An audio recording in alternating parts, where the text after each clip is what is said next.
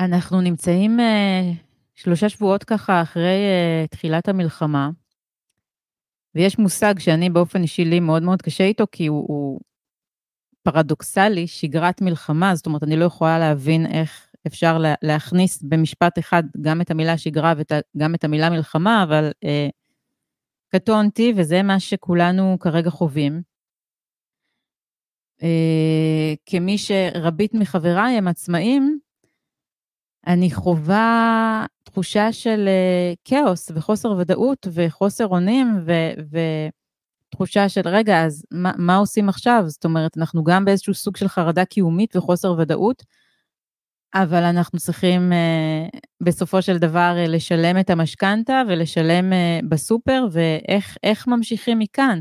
שאלות ככה שלקוחות שואלים אותי, איך אני משווקת עכשיו, האם ההרצאה שלי בכלל רלוונטית, ההרצאה שאנחנו בונות ביחד, מי יבוא להקשיב? ואני רוצה קודם כל להגיד, לפני שאנחנו ככה נכנסים לפרק, שמה שאני עשיתי, ואני חושבת שזה יכול לעזור כרגע לכל בעל או בעלת עסק, זה להעיף את עצמי מהסנטר, לגמרי. זאת אומרת, זה משהו שאני מדברת עליו הרבה בלחיות בתפקיד הראשי, אבל הפעם זה ממש ממש קיצוני. זאת אומרת, אני כרגע לא, לא, לא באמת מעניינת אותי. אני אסביר. אני צריכה לדעת מה הערך שלי בעולם, על מה אנשים משלמים כסף, למה הם באים אליי, ואני, וזה רלוונטי לכל עסק. איך אני יכולה כרגע להוסיף טוב לעולם במסגרת העשייה שלי והידע שלי וכל מה שעברתי כרגע בחיים. בין אם זה אה, מישהי שעוסקת כרגע ב... לא יודעת, בניית ציפורניים, והיא אה, יודעת שכרגע אם הלקוחה שלה תהיה עם ציפורניים אה, יפות אה, ואדומות, זה יחזיר לה את התחושה של השגרה ושל החיוך, לבין אם זה מישהי שעושה כרגע הרצאות של אה, יציאה מחרדה. כל אחד ואחת מכם שכרגע מקשיב, יש לו ערך לתת לעולם, יש לו משהו שיכול לעזור כרגע ולהרים מישהו. וברגע שאני ב state of mind כזה, זו העוונה שלי הייתה, ואני באמת רוצה להביא את הערך שלי, כי אני יודעת שהוא חשוב. א', זה מאוד מאוד עוזר בעיניי, דווקא תקופות כאלה, לדייק את הערך שלי, ולהביא את עצמי במאה אחוז ולא אה, אה, להתעסק בשטויות של אה, אה, מה, אני כן אצא עם זה, אני לא אמצא עם זה, וכל מיני דברים של חוסר ביטחון שהם באמת באמת לא רלוונטיים כרגע, אלא איך אני כרגע מרימה את עצמי, מביאה את עצמי למרכז הבמה עם כל הטוב שלי על מנת לסייע לאחרים.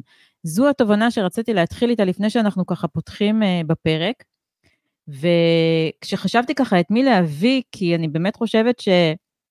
אנשי עסקים צריכים כרגע גב, והוא לא נמצא שם בחוץ מבלי להיכנס לפוליטיקה, אין תחושה שיש איזשהו מענה לבעלי עסקים, או לשכירים, או בכלל לכלכלה,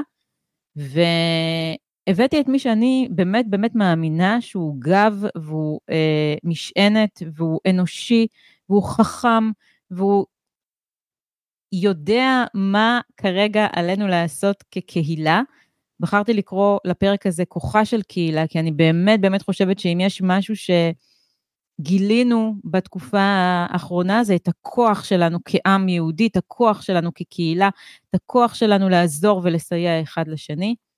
אז אחרי הפתיח שהחלטתי להחזיר, כי גם זה חלק מהחזרה לשגרה, אני אעביר לכם את השיחה המאוד מאוד אה, מרגשת שלי, נתנה המון המון כוחות עם uh, משה חרלובסקי, מנכ"ל ביז מייק ביז, עסקים עושים עסקים, שבואו נדבר בעצם על איך לצד כל הכאב והטראומה והחוסר ודאות והתחושות הבאמת באמת קשות שכולנו חווים, איך אנחנו מרימים את הראש, אחד בשביל השני, ומצליחים לחזור לעשייה. לחיות בתפקיד הראשי, פתיח ומתחילים. לחיות בתפקיד הראשי, הפודקאסט של יעלי קוגן.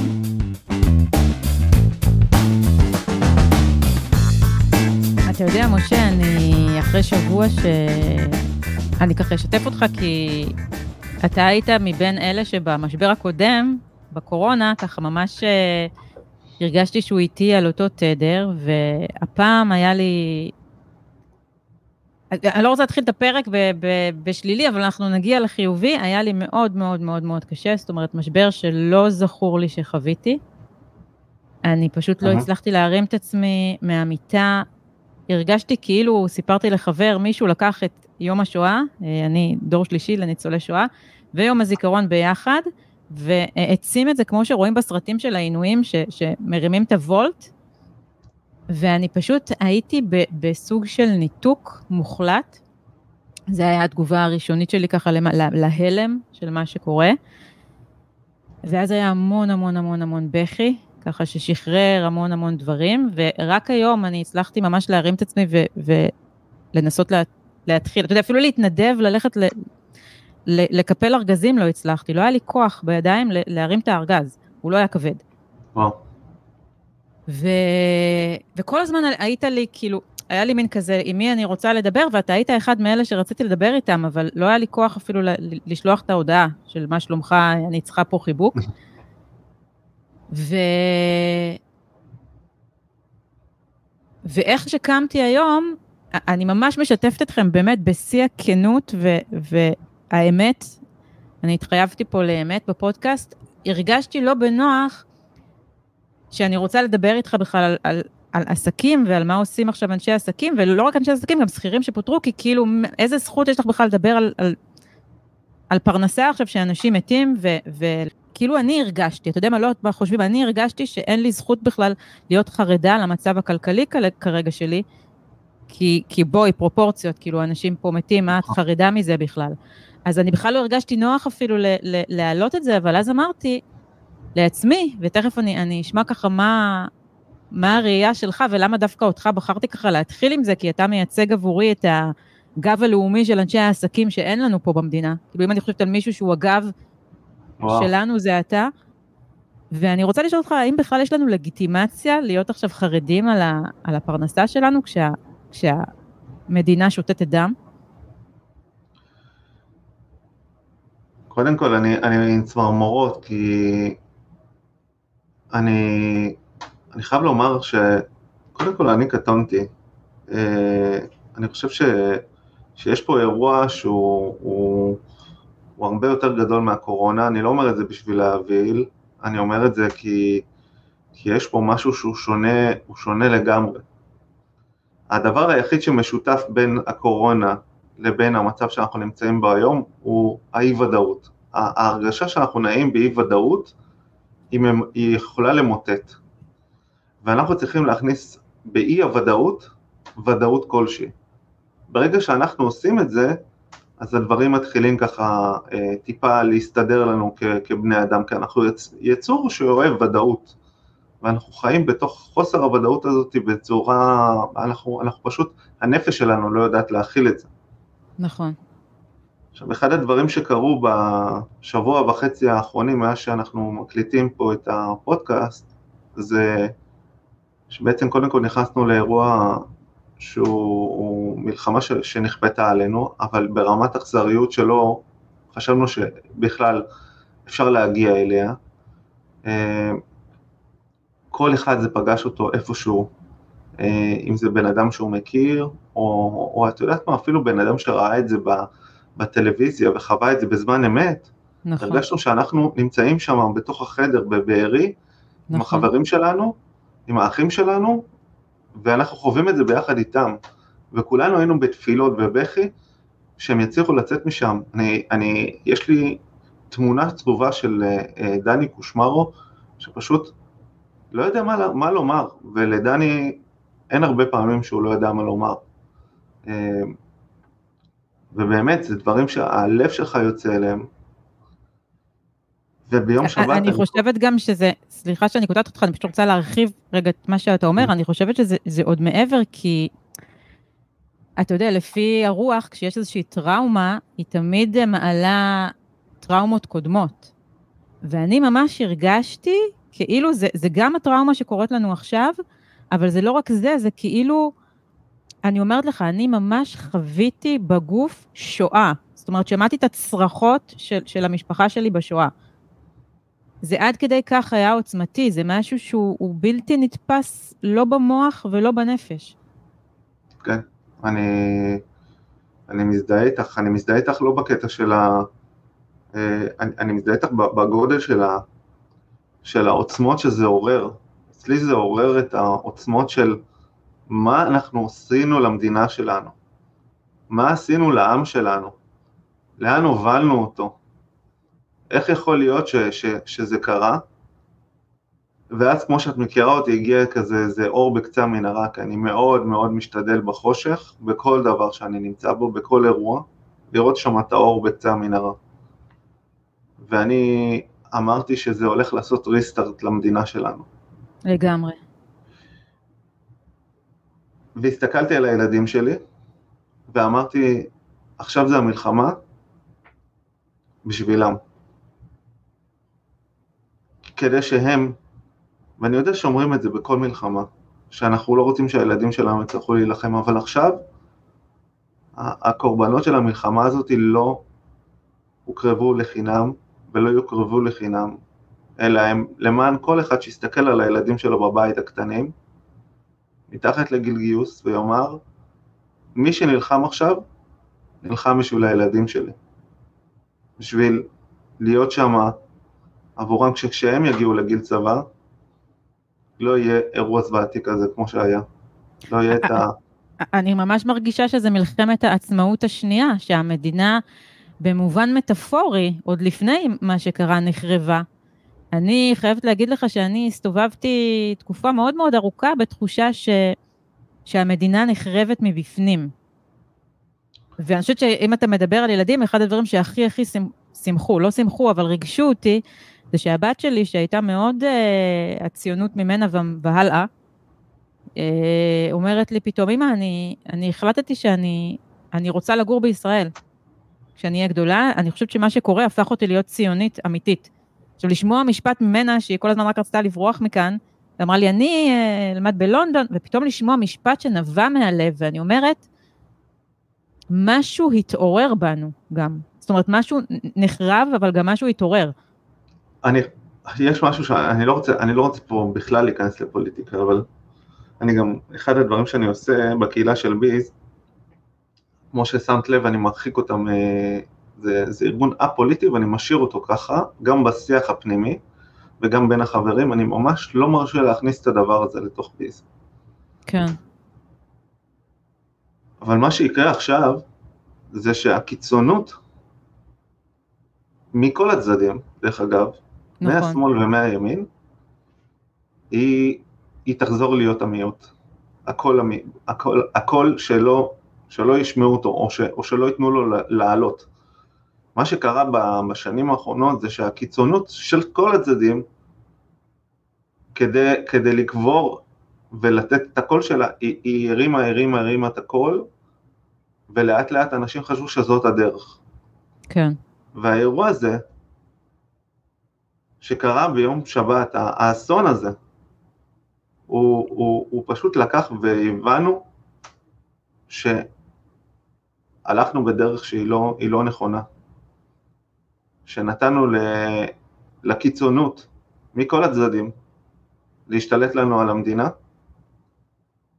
ולא צריך, ו, ורוב העם רוצה רק דבר אחד, לחיות ביחד, להיות ביחד למען השני, ו, ו, וזה מראה את זה. אני הראיתי אה, הרבה דברים של אחדות, של אנשים שקמים, אחד, אחד הדברים ש, אה, ש, שיש לי עובד אה, שגר בבני ברק והוא שלח לי את הדברים שנעשים שם היום, אתה אומר וואו, יש שם גיוס של אוכל מטורף, מקלטים לתושבי הדרום, אה, התגייסות של לזק"א, אנשים שרוצים להתגייס לצבא, אנשים שלא חשבו בחיים שהם יתגייסו. זה, זה הרוב. הקיצונות, היא נמצאת למעלה. ו, ואותה צריכים לעשות איתה שינוי, אבל זה, כמו שאומרים, בתום המלחמה. וזה משהו כן. שלא אנחנו נצטרך לעשות אותו, זה משהו שיקרה, כי פשוט אין לדבר הזה יותר קול. אתה מדבר פה ש... על, על, השם של הפרק הולך להיות הכוח של הקהילה, ואני רוצה לדבר איתך, קודם כל, איך, איפה מצאת, אתה, כי זה באמת מעניין אותי, כי אתה תמיד מהראשונים שמובילים, אני לא סתם חשבתי ככה על המילה מנהיג, כי עבורי אתה באמת מנהיג. איך, איפה מצאת את הכוחות שלך? כי גם אתה בן אדם וגם אתה חווית פה את הדבר המטלטל הזה. איפה היה הקול שאמר, אני חייב להרים ראש ולעזור לקהילה שלי? את שמעת עכשיו את הקרחצן הפולני שיצא לי? לא. אז תקשיבי, אני, אני חייב לומר לך שהתעוררתי בבוקר ואמרתי, fuck, עוד פעם? כאילו, גם כשאתה... לא קל, להבדיל אלפי הבדלות, להוביל קהילה עסקית בזמן הזה, ואני אומר את זה בהכי אמיתי שיש. אני בזמנים רגילים נח. פה אין לך דקה, דקה מנוחה, אוקיי? ולמה אני אומר את זה? כי עכשיו בדיוק צריך אותך. כן. אוקיי? פה אתה מתגייס. פה פתאום אתה אה, יודע ש... אני, אני, אני אתן לכם דוגמה הכי קטנה, שהיא ענקית, כן? אבל דוגמה קטנה למשהו ש, ש, שאני... אני... שלחה לי חברת ביז, שקרוב משפחה שלה אה, נהדר, באחד בלילה הודעה, שכותבת לי, תגיד, רק לך אני, אני יודעת שאני אקבל את האמת. מה נראה לך, אפשר אחרי ארבעה ימים לחיות בלי מים ובלי אה, אוכל? ואם הוא שבוי בידי החמאס, מה נראה לך, ישאירו אותו בחיים, כן או לא? עכשיו תקשיבו, באחד בלילה לקבל כזאת הודעה, אתה אומר, וואו, קודם כל, איזה כאב בן אדם עובר עכשיו. דבר שני, איזה כבוד יש לי שאני זה שהיא חושבת עכשיו שאני אני, אה, נמצא, נמצא עבורה. ו...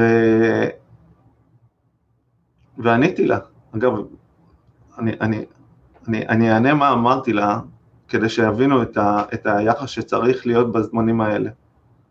עניתי לה את האמת, לא כמו שהיא רוצה לשמוע, אלא כמו שבאמת חשבתי. ואמרתי לה שברעידת אדמה, אנשים מצאו אותם גם אחרי שבוע, חיים ושלמים, ואמרתי לה שלחמאס, לדעתי, אבל אני לא איזה גנרל, יש אינטרס להשאיר את האנשים בחיים. כן. אז היא כתבה לי, עכשיו אני יכולה לפחות ללכת טיפה לעצום את העיניים. ו, וזה מה שאנחנו צריכים להיות, אנחנו צריכים להיות כרגע משענת לאנשים שזקוקים לנו. אה, מי, מי שלה... המשענת שלך? המשענת שלי זה החברים של ביז, כי, כי חייב לומר שכשאני כתבתי את זה גם אה, באיזה פוסט מאוד מאוד קצר, שכשאתה מעודד אחרים, כן. אתה בעצם הכי אגואיסט, כי אתה מעודד את עצמך. לגמרי. כשאתה עוזר לאחרים, לא סתם אנשים רצים לעזור. כל מי שעוזר, זה עוזר הכי הרבה לו. נכון. עכשיו, זה, זה אינסטינקט שיש לנו כבני אדם בעיתות כאלה. לפעמים אנחנו שוכחים את זה ומנסים ומסתגרים, וזה מצוין, גם זה טיפה להסתגר, אבל בסוף, אם אנחנו רוצים לצאת מה, מהמצב הזה, אנחנו צריכים להיות שם בשביל האחרים וזהו. וזה העזרה הכי גדולה שאנחנו יכולים לעשות לעצמנו. אמ, אז תחשבי כמה עידוד יש לי. כן. אני בטלפון, עם כל כך הרבה זמן שאנחנו מדברים, כבר קיבלתי שלוש שיחות טלפון מחברי בי שרוצים שנדבר, וזה בסדר, ואני אהיה שם בשבילם ונדבר. אני רוצה לדבר ולספר לך על משהו אחר שקרה לי את הנשמה ביום שישי. אמ, חבר ביז ששלח לי, אמ, תקשיב, אני מאוכזב ממך, איך יכול להיות שלא התקשרת אתה כמנהל ארגון אמ, ולא שלחת לי מה שלומך, אני מהעוטף, ואני ממש מאוכזב. עכשיו, את מבינה, להתעורר עם כזאת הודעה זה לא הדבר הכי כיף בעולם, ויש כאלה אנשים שהיו נכנסים למגננה. אני חיבקתי את ההודעה הזאתי. כן. קודם כל הבנתי שבן אדם במצוקה והוא מחפש מחפש, כאילו, הוא, הוא, צריך, הוא צריך כרגע תמיכה ואני כנראה פספסתי אותו.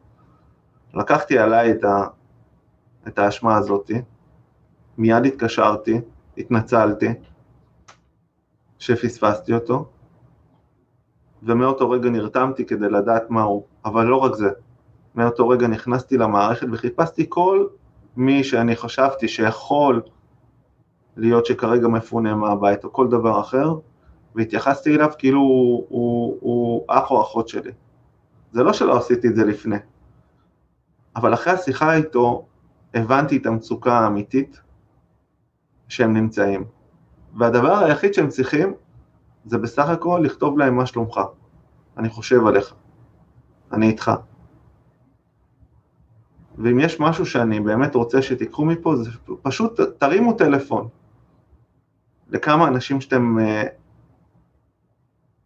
חושבים עליהם, לא יודע, תחפשו, תחפשו, תראו מי מהאנשים שאתם מכירים, אתם חושבים שזקוק כרגע לשיחת מה שלומך, ותרימו אליו טלפון. אנשים אפילו שלא שמעתם מהם שנה, תשאלו מה שלומך. זה יעשה להם את היום, שמישהו חשב עליהם. ועוד דבר, באמת... כן. סליחה, אני, אני פשוט, אחד הדברים שאני גם מעודד אתכם לעשות זה לחשוב על ההורים שלכם. תהיו איתם גם. אתה יודע, לי יש סבתא. גם לי יש סבתא, ואתמול, בת 92, 90, סליחה, חוגגת השנה 90. תיבדל לחיים ארוכים ובריאות לשתיהן ולכל הסבתות. ואתמול הגעתי להורים שלי וסבתא שלי אצלם, אה, בגלל שאין לה מקלט, ואיך שהגעתי, סבתא שלי, שלא מפחדת מכלום, מכלום, באמת, היא, היא הייתה הורגת נחשים ב, ב, ב, בשכונה, כאילו בידיים, מעיפה נחשים מה... מה והיא אלמנה מגיל מאוד מאוד צעיר, היא אם חד הורית לשישה ילדים, תחשבי על זה, וגידלה אותם, וכולם מוצלחים, והקדישה את החיים שלה למשפחה שלה,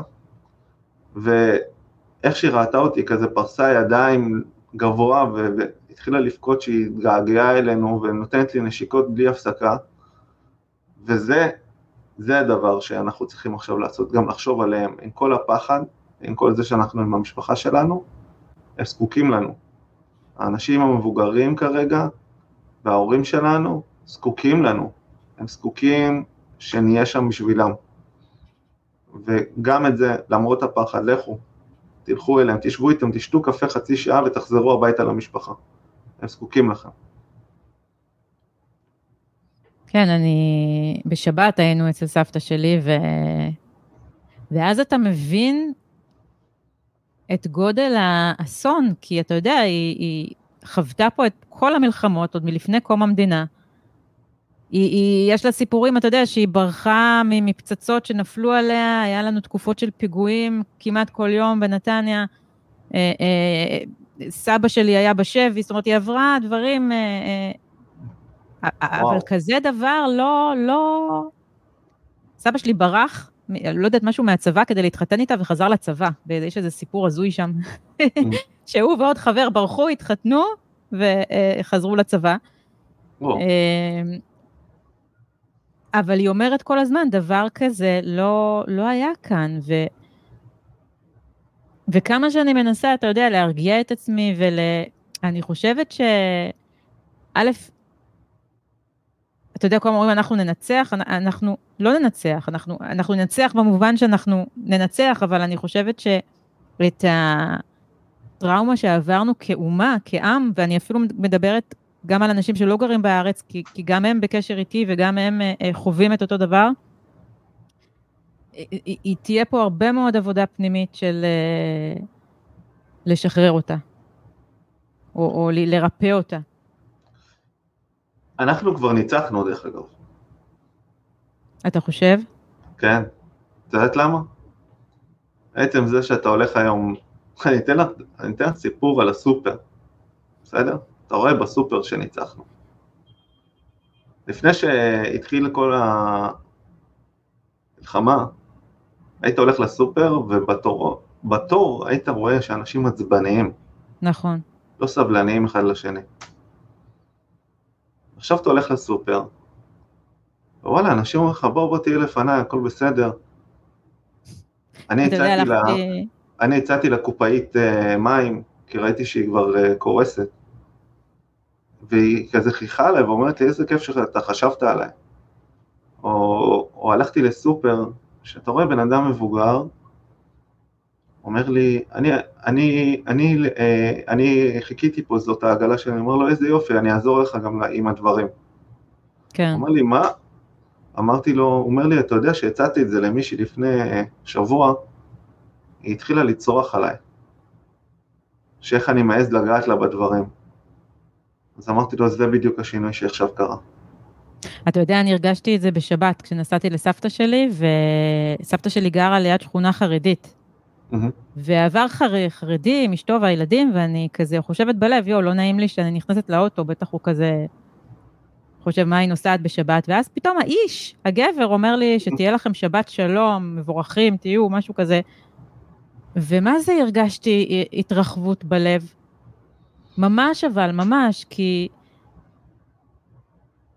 פתאום הרגשתי את, ה, את הדבר הזה, את האחדות הזאת שכל כך הייתה חסרה פה. ואתה יודע מה, אתה אמרתי צודק, לך, אנחנו כבר התחלנו לנצח. אתה צודק אנחנו, אנחנו לגמרי, כבר, העם ניצח. אתה צודק עכשיו לגמרי. תורה של המדינה והצבא. העם ניצח. העם אני- שלנו, הוא, הוא, הוא, הוא כבר ניצח ב, ביום הראשון של המלחמה. עכשיו תורה של ה... תורו של הצבא ותורה של המדינה. ובואו נחזור רגע ככה ל... דווקא כן להתבונן על זה רגע, כי אתה יודע, המשק נעצר לחלוטין, מהמם.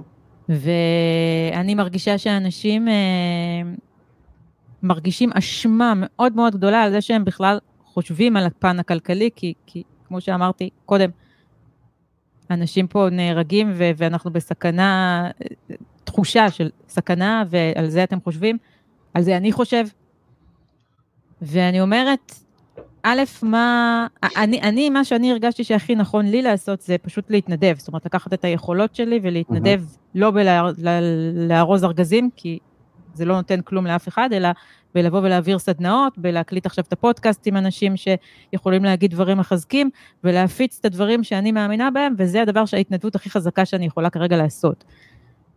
אמ, אבל ככל שעוברים הימים ו- ועסקים סגורים ושכירים מפוטרים, יש פה עוד חרדה, אתה יודע, יש את ההישרדות, בתיאוריית הצרכים, ההישרדות הכי בסיסית על החיים שלנו, אבל אז גם עולה ההישרדות ה... איך אני מביא לחם לילדים שלי, כלכלית. בית, כן. כן, מה, מה אני כן. עושה ביום שאחרי, או, או בכלל. מי שאין לו גב כלכלי, אתה יודע, חזק, זה מהמם. מאוד מאוד מפחיד. טוב, זה הולך להיות חלק קצת קשה, כאילו לא שעד עכשיו היה קל, כן? אבל אני רוצה לפקוח רגע לאנשים קצת את העיניים. ואני אומר את זה אחרי הרבה מחשבה ואחרי המון המון, אני מדבר איתכם לא על עשרות שיחות, אלא הרבה הרבה יותר מזה. אנחנו חייבים לחזור לקנות. אמ, ואנחנו חייבים לחזור למכור. היה את השבעה הלאומית שלנו והפרטית של המון המון המון אנשים. יש את השבוע אחרי השבעה של הסידורים, גם את זה נעבור, אבל אנחנו חייבים לחזור לשגרת מלחמה. כי מה שקורה זה שכולם בהלם שאנחנו נכנסנו אליהם, הכל נעצר, המשק נעצר.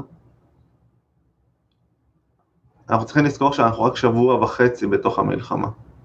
אנחנו צריכים להתכונן לחודשים הבאים, כי גם אחרי שהיא תיגמר, פתאום יתבררו התוצאות שלה.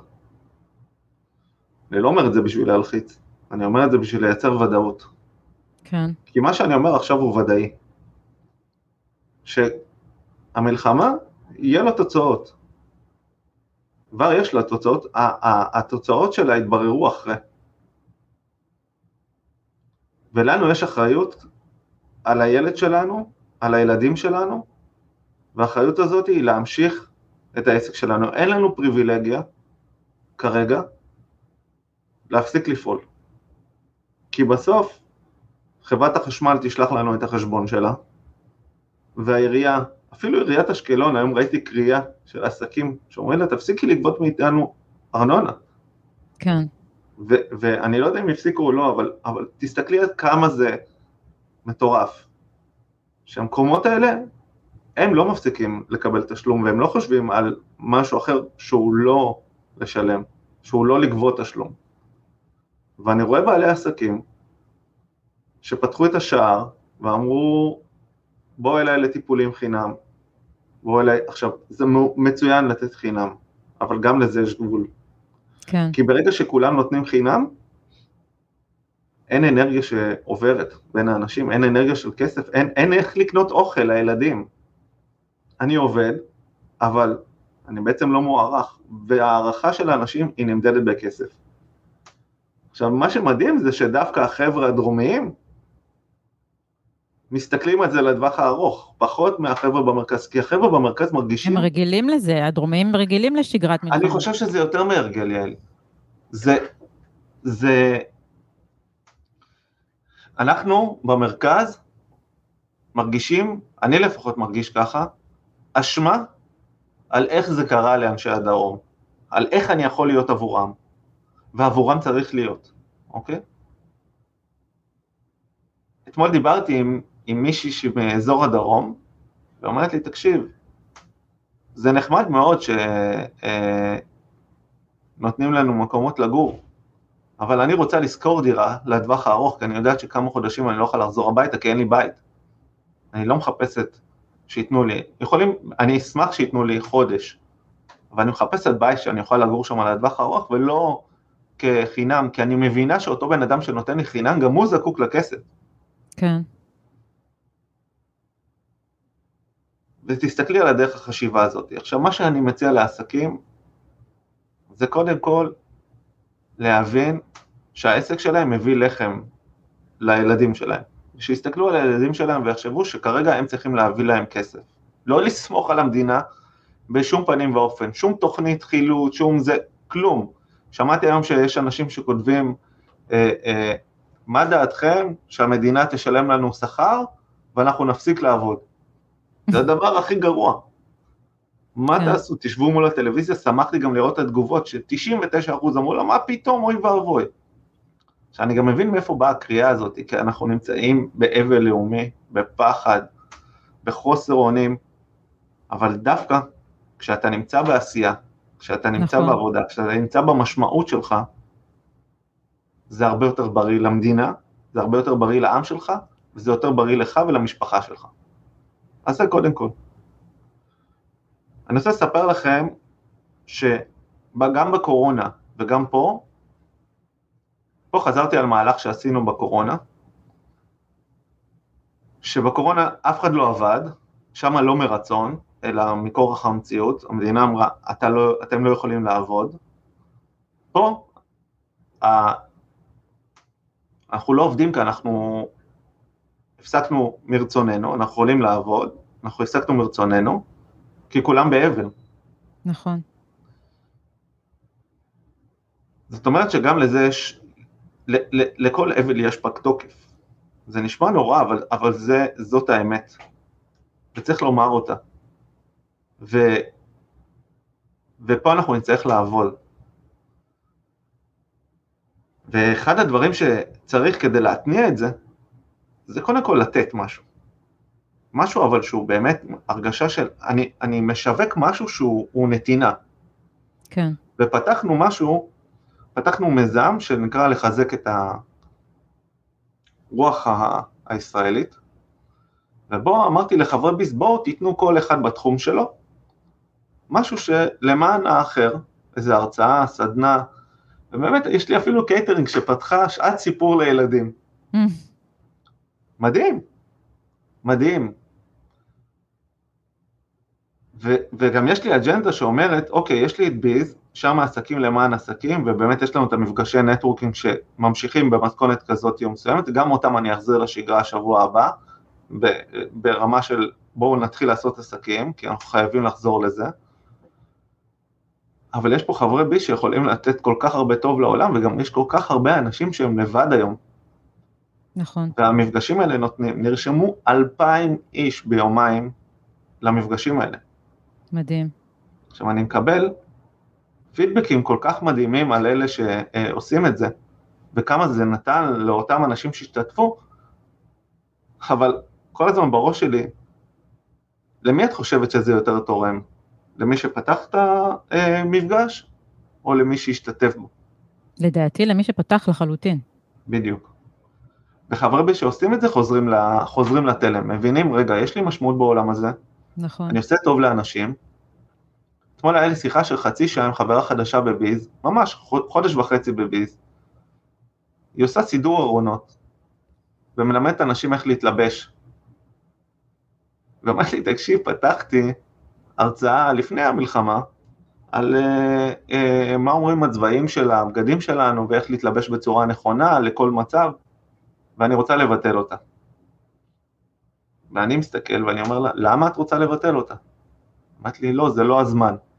לא הזמן זה, זה נהיה עכשיו משהו שאנחנו אנחנו כל הזמן חוזרים עליו. ואני אמרתי לה, לא, זה בדיוק הזמן. וזה הזמן, כי יש לי, ש... שאלתי אותה כמה שאלות, קודם כל, את הולכת לעשות שם רע לאנשים? אז היא אמרת לי, מה פתאום, אני הולכת לעשות הרבה טוב. אמרתי לה, את מסוגלת להתאים את ההרצאה למה שקורה היום בארץ ולעשות לה התאמות? אמרת לי, כן. אמרתי לה, את מוכנה לוותר על מעמד מכירה אגרסיבי? היא אמרה לי, ברור, אני לא הולכת לעשות שום מכירה כרגע, למרות שגם זה קורה היום, אוקיי? Mm-hmm. ואנשים מוכנים. אמרתי לה, אז למה את רוצה לבטל? אמרתי לי, כי זה לא הזמן. אמרתי לה, זה לא הזמן לעשות טוב לאנשים? בום. היא הבינה. זה מדהים זה... כי אתה מדבר וזה ממש ממש מתחבר לי לספר של ויקטור פרנקל, של האדם מחפש משמעות. שיש לי הרבה סייגים מדברים שכתובים שם, אבל אחד הדברים שאני כן מאוד uh, מתחברת זה שאנשים שהיה להם לא קל, אבל שהצליחו בסופו של דבר לצאת מהגטו ולהמשיך לחיות, זה אנשים שהיה איזשהו משהו מאוד מאוד משמעותי עבורם, ואני חושבת שאחת הסכנות הכי גדולות, וזה ממש חשוב לי להדגיש, וזה מה שקרה לי, זאת אומרת, בגלל זה אני נפלתי ככה, כי איבדתי משמעות. כי הרגשתי שאם אני, איך אני יכולה להמשיך לחיות בעולם כזה, ש, ש, שקורה בו דבר כזה, איבדתי משמעות לחיים, וברגע שמצאתי אותו בחזרה, זאת אומרת ש, שאמרתי, אוקיי, רגע, זה שאני כאן, זה אומר שיש לי מה לתרום לעולם הזה, ואני מדברת על כל אחד שמקשיב עכשיו, זאת אומרת, בין אם הבן אדם שמוכר לחמניות במאפייה, ו- ומחייך לי בבוקר ומביא לי את הלחמניה וזה עושה לי טוב, לבין מישהו שהוא פסיכולוג שעוזר, אה, אה, כל אחד במה שהוא עושה, יש לו משמעות לאחר. וברגע שמוצאים בחזרה את המשמעות הזאת, אני מדברת בשם עצמי, אבל באמת, על זה הספר נכתב, זה מה שמאפשר לי לקום בבוקר. ולהרים את הראש, ו- ואתה יודע, אחד הדברים שהיום, אחרי באמת ימים ש... ש- אני לא זוכרת נפילה כזו שהייתה לי, באמת, אף פעם. זו הייתה נפילה שאני... אני אפילו לא יכולה לתמלל אותה, כרגע. את שאלת מה התפקיד שלי כ- כמנהל קהילה? כן. זה להזכיר לאנשים שיש להם משמעות. וזה מדהים. ובזה שאני אגב מזכיר להם, אני זוכר שלי יש משמעות. לגמרי. וזה הזמן להתעלות מעל עצמנו. נכון. להבין שיש לנו משמעות, זה לא פוגע באף אחד, זה בדיוק הפוך, זה עוזר לאנשים. אנחנו עוזרים לאנשים. ואני רוצה להרחיב את זה למשהו, לנקודה שאתה כרגע אומר, אני חושבת שהאפשרות הכי קלה לצאת מחרדה, אצלי זה היה יותר גרוע מחרדה, כי חרדה זה משהו שאתה יכול להתגבר עליו, זה היה חוסר תכלית, זה היה ממש להיכנס, כמו בסיפור של לא נגמר, ל-nothing, למשהו שהוא אפילו מתחת לייאוש, הוא פשוט חידלון. והאפשרות בעיניי היחידה להתעלות מעל זה, להבין, וזו הבנה מאוד מאוד חזקה ש, שיש לי אותה תמיד, אבל היא כאילו קיבלה אה, אה, הרבה יותר עומק, שאני בכלל לא פה בשביל עצמי, אני לא מעניינת אותי. אני פה בשביל אחרים, אני ירדתי לעולם הזה, וכולנו ירדנו לעולם הזה לא בשביל עצמנו. זה מפרק את האגו, זה מפרק את הפחד, זה מחסל את החרדה וזה מעלים את החידלון, כי אם אני פה בשביל אחרים ואני יודעת מה הכוחות שלי, ואני יודעת מה היכולות שלי ומה אספתי במסע חיים שלי, פתאום הבנתי גם למה לא רציתי לארוז ארגזים, כי, כי אני לא צריכה לארוז ארגזים, אני צריכה עכשיו לדבר איתך. זה מה שבאמת יעזור. בדיוק. אני, אני ממש, את, את יודעת, כשאת מדברת, אני מרגיש את זה, שאת הבנת את, ה, את המשמעות שלך ב, במערכה הזאת, במלחמה הזאת, ב, ב, בעולם הזה. ו, ואת עושה את זה כבר כל כך הרבה זמן, וזה טבעי דרך אגב, שאנחנו שוכחים את זה. אני, אני אומר לך באמת מכל הלב, שגם לי היה מאוד מאוד קשה, מעולם לא היה לי קשה ככה בימים הראשונים להתעשת על עצמי, בסדר? כאילו, קצת חוויתי את uh, חוויית הקורבן של איך, איך, איך, איך, למה זה, למה זה, למה זה מגיע לי, למה זה מגיע ל, ל, ל, ל, למדינה שלנו, לעם שלנו, למה זה מגיע, למה, למה דווקא כשאנחנו רוצים לחזור כבר לשפיות, אה, אה, היה לי תכנונים עם אשתי ליום הולדת שלה, קניתי לה, את יודעת, כאילו לכולנו יש כרטיסי טיסה מוזמנים, אנחנו עם שאוהב לחיות, אוקיי? כן. פתאום אתה, אחרי כמה ימים, אתה מבין, בואנה רבאק, נכנסנו פה ל... לאירוע קיומי, ואנחנו צריכים להתגייס, כל אחד בתחום שלו, ואז אתה, אני כל הזמן שאלתי את עצמי, תגיד, אתה עושה מספיק? תגיד, אתה עושה מספיק? וכל אחד בבית בטוח שאל את עצמו את, נכון. את השאלה הזאת. נכון. ו, ו, ופתאום, בשלב מסוים החלטתי לא לייסר את עצמי בכלל עם המחשבה הזאת. אגב, ההודעה שקיבלתי מהחבר ביז, היא זאתי שעוררה את זה. כן. של ההבנה של אני עושה מה שאני יכול לעשות, ואני אעשה כמיטב יכולתי לעשות את מה שאני יכול לעשות. היום כתבתי על זה, אני אשלח לך אחרי השיחה, היום כתבתי על זה פוסט, על זה שלא משנה מה אתה עושה, גם אם אתה כרגע רק יושב ובוהב בחלל ו... העיקר שאתה עושה. ובוכה, אז אתה נושא אה, את העצב של כל העם כרגע, שזה גם חשוב. שזה גם חשוב, כי יש תדר של עצב שהוא בלתי, בלתי אפשרי להכיל. אז האנשים שיושבים עכשיו ובוכים, זה לא סתם שהיה מקוננות פעם, זה גם תפקיד. להיות כרגע בחרדה ולשתף שאני בחרדה זה גם תפקיד, כי אתה מאפשר לאחרים להרגיש בנוח עם זה שהם בחרדה. להתנדב מהבוקר עד הלילה זה גם, בס... כל משהו שבן אדם כרגע עושה, הוא, הוא חלק מ, מכל המערכת הזאת ומהקהילה הזאת, ואני חושבת שהדבר שהכי צריך להיזהר ממנו, אחרי שיצאנו מהתחושה באמת של, ה, של הקורבן, זה משהו שאגב, העם היהודי נושא איתו מאז ומעולם, זה תחושת האשמה. וההשתחררות הזאת מתחושת האשמה היא סופר סופר חשובה כדי להצליח לצאת מהמשבר הזה מחוזקים. כי אף אחד לא שופט את מה עשיתי או לא עשיתי, רק אני שופטת את עצמי. ואם עשיתי את הכי טוב שאני יכולה כרגע, זה הכי טוב שלי. ואם זה לא הלך, אתה יודע, מישהו חבר כתב פוסט כל כך יפה בפייסבוק, שהוא אמ, דווקא ברגע שהעסק שלו התחיל ממש לצבור תאוצה, והוא היה אמור להשיק איזה משהו חדש, mm-hmm. הכל קרה, והוא שוב מרגיש שהוא נכשל, ואז הוא אמר, הוא כתב, זה לא אשמתי. זה לא אשמתי. אני עשיתי את הכי טוב שאני יכול, אני שנתיים השקעתי בזה, הכל קרס כרגע, אני סולח לעצמי, זה לא אשמתי. כן, וזה משהו שנורא חשוב שנזכור. לעצמנו. כן, ש, כן. ש, שאנחנו פה במשהו שהוא גדול מה, מההבנה שלנו, שהוא טראומטי, שהוא מעלה בנו את כל הכאבים גם מי שהוא לא כמוני דור שלישי לשואה, זה עדיין יושב לנו, כי אין אחד שלא מכיר מישהו שנהרג בצבא, או אין אחד שלא אה, אה, מכיל ב-DNA שלו את ההיסטוריה היהודית. ואני חושבת ש... אני חוזרת למשהו שאמרת קודם, כשאמרת שניצחנו, וזה אנחנו תכף גם ככה נסגור את השיחה, שדווקא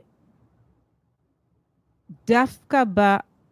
הימים הכל כך, כל כך, כל כך קשים האלה, גם כל אחד באופן הפרטי שלו, וגם כקהילה, כאומה, כעם, אני חושבת שמצאנו מחדש לא רק את הייעוד האישי של כל אחד, אלא גם את הייעוד של עם ישראל.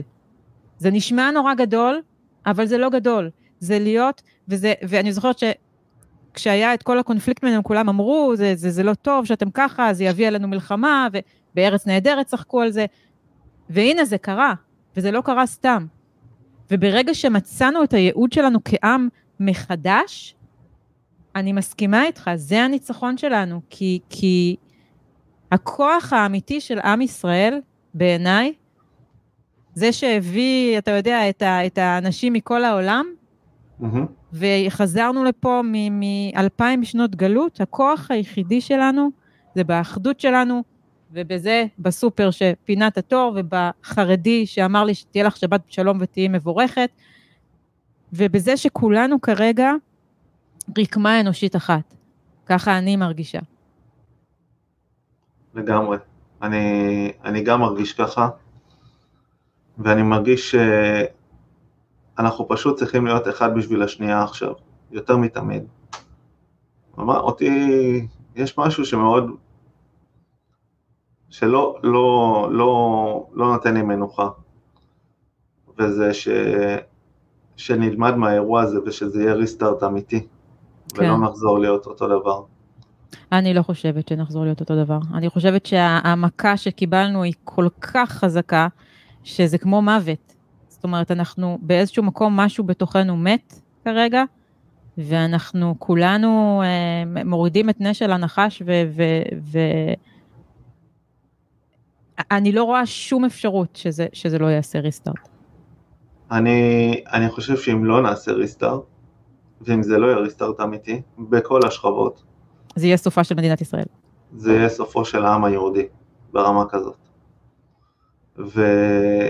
ואנחנו חייבים להתעשת על עצמנו, לא יודע, המון המון, לנצח, לא לעוד המון שנים, ולקחת את הדבר הזה, יש לי משפט שאומר, טעות היא לא טעות אם לומדים ממנה את הלקח, ו... ועשינו עשינו טעות אדירה בזה שנלחמנו אחד נגד השנייה, ושנאנו אחד את השנייה, והכנסנו רוע לתוך, ה... לתוך הלבבות שלנו ולתוך ה... לתוכנו, ועכשיו הגיע התור של, ה... של הרוב להשמיע את הקול שלו ולאהוב אחד את השנייה, ולכבד אחד את השנייה, ולתת אחד לשנייה את האפשרות להביע, אבל לא, לא בשביל אה, להרוס. ואני מאוד מאוד מקווה שנלמד מזה את הלקח. וכמו שאמרתי, העם, לפחות כמו שזה נראה עכשיו, ניצח וניצח בענק, ועכשיו ניתן לצה"ל וניתן למדינה את האפשרות uh, לנצח. משה, אני רוצה להגיד לך המון המון תודה ככה שהתגייסת לקריאה שלי היום. אני ממש מרגישה. יש פה את הפרק עם חגית מעוז שהיא טובעת בבוץ, וברגע האחרון מישהו שולף אותה מהבוץ, ואני ממש מרגישה שבדימוי, כאילו, אתה לגמרי מאלה ששולפים אותנו מה... מהבוץ, לא רק במובן העסקי, ממש לא. כאילו, זה בכלל לא הפתיע אותי, הסיפורים שסיפרת פה על הפניות שקיבלת, כי אני חושבת שבאמת יש בך משהו שהוא כל כך מיוחד, וכל כך אנושי, כל כך אנושי. ואני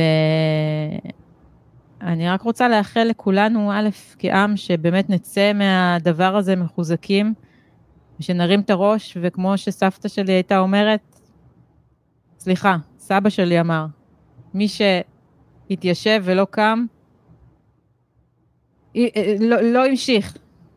ומי לגמרי. שקם והמשיך ללכת, אה, הצליח להגיע בסוף אה, לארץ ישראל, וזה איזשהו דימוי ש, שאני ככה לוקחת איתי. אה, כי אין לנו כולנו. צריכים עכשיו לקום, ממש ככה. ואני רוצה להזמין את כל מי שפונה, ששומע את הפודקאסט הזה ומרגיש שהוא צריך לדבר, אה, אני פה בשבילכם.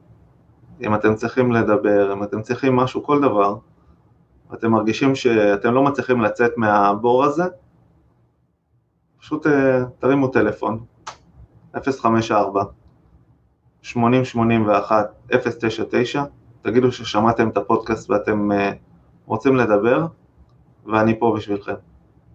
אני אשים גם את המספר של משה במלל. שמתחת לפודקאסט, ואני שוב רוצה להגיד לך תודה, תודה, תודה, תודה, תודה, תודה. שאתה כאן. תודה.